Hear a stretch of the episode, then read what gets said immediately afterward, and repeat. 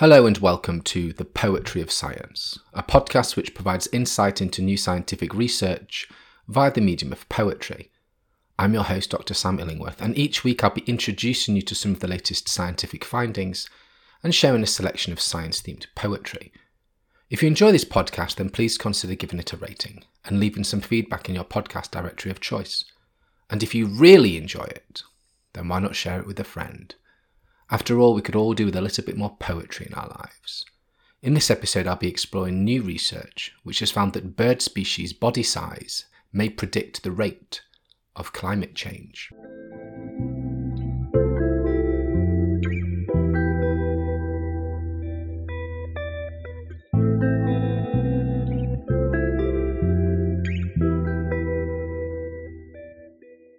In concrete wilds and wilder woods, beady eyes fix the horizon, gazing at shadows over bright and distant lines.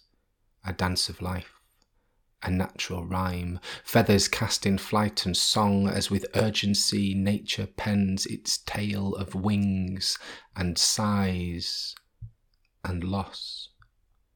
Shapes transform, pinions drift, frames condense, shifting patterns collapsing in chromatic array, shrinking reflections painted over warming skies, a feathered chorus bearing witness to our change. This poem is inspired by recent research published in the Proceedings of the National Academy of Sciences, which has found that climate change is driving the world's birds to evolve at varying speeds transforming their bodies and wings in a race against time. All around the world, the physical characteristics of birds are changing quickly. Many studies show similar trends in how these changes are happening. However, the speed of these changes differs between different bird species, and we don't yet fully understand why this is happening. One possible factor to consider is the impact of climate change, which could be causing different bird species to adapt at different rates in response to changing environmental conditions. In this new study, researchers combined data from two previous studies that examined changes in the body size and wing length of over 86,000 bird specimens across North and South America.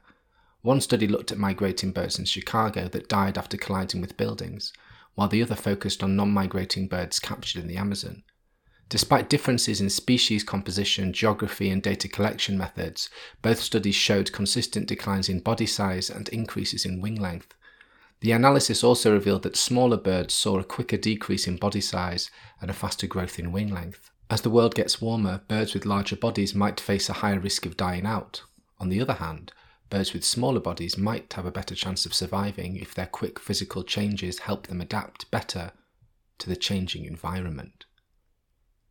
Now that you've heard the science, let me read the poem to you again.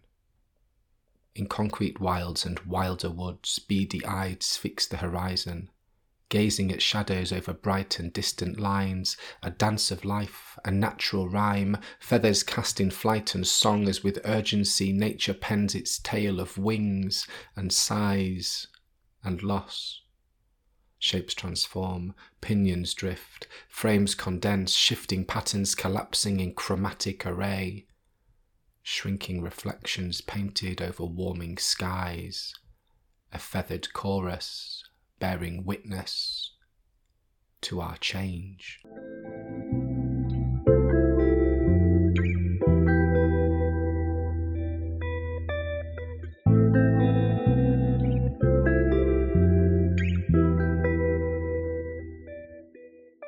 This section of the podcast, I'd like to share a poem written by another poet on a topic related to the science that has been discussed so far.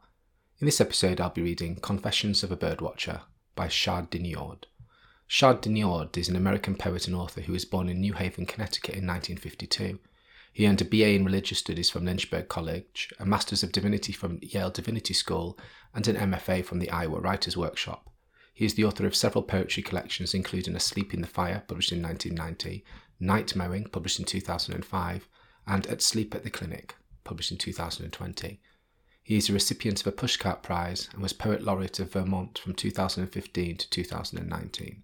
Confession of a Birdwatcher by Chard Deniord. The windows are dressed in feathers where the birds have flown against them. then fallen below into the flowers where their bodies lie grounded still, slowly disappearing each day until all that's left are their narrow, prehensile bones.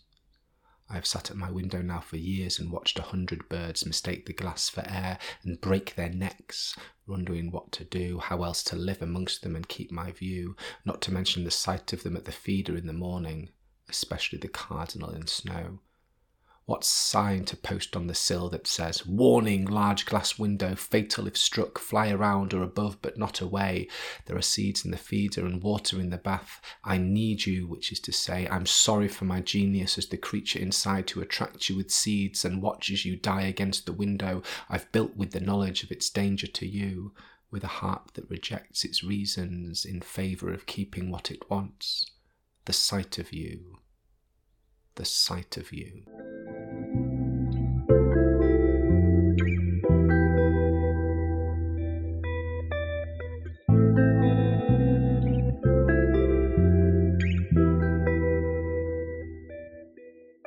Thank you for listening to the Poetry of Science. If you want to find out more about the scientific study featured in this episode, or read any of the poems in full, then please visit the show notes at scipoetry.podbean.com.